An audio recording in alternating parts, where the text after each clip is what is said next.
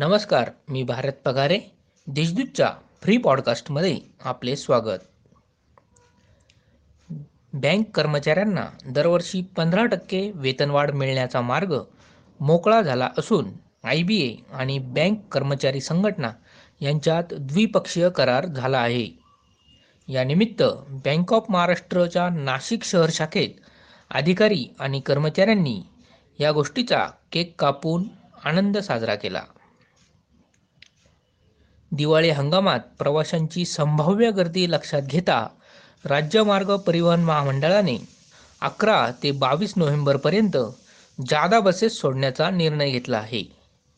नियमित फेऱ्यांसह नाशिकहून धुळे जळगाव नंदुरबार औरंगाबाद पुणे मुंबई आणि कसारा या मार्गांवर त्रेसष्ट जादा लालपरी धावणार आहेत. सरकारी किंवा मान्यताप्राप्त स्वयंसेवी बालगृहातून बाहेर पडणाऱ्या अनाथ मुलांना विविध शैक्षणिक सवलतींच्या लाभासाठी अनाथ प्रमाणपत्र गतिमान पद्धतीने देण्याचे महिला व बाल बालविकास विकास विभागाने निश्चित केले आहे. गोदावरी नदीचे प्रदूषण रोखण्यासाठी उच्च न्यायालयाच्या आदेशाने स्थापन झालेल्या उपसमितीच्या मागील बैठकीच्या अनुषंगाने विविध कामांमध्ये प्रगती झाली आहे.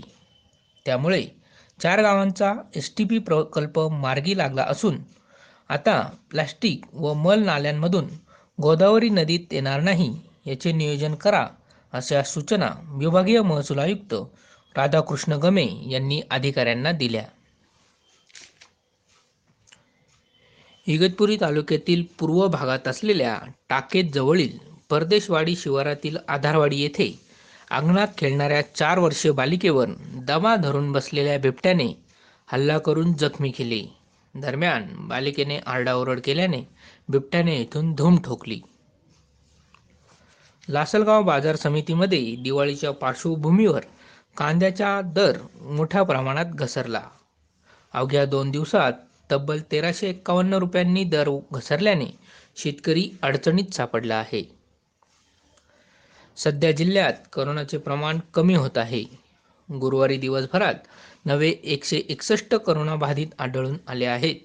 तर एकशे चार रुग्ण बरे होऊन घरी गेले आहेत. त्यामुळे जिल्ह्यात आजपर्यंतची एकूण बाधित रुग्णसंख्या शहाण्णव हजार चारशे तीस झाली आहे.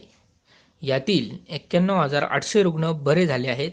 सध्या जिल्ह्यात दोन हजार आठशे रुग्ण उपचार घेत आहेत. या होत्या आजच्या ठळक घडामोडी. आणखी ताज्या बातम्यांसाठी देशदूतची website Deshdoot dot com. Subscribe करा.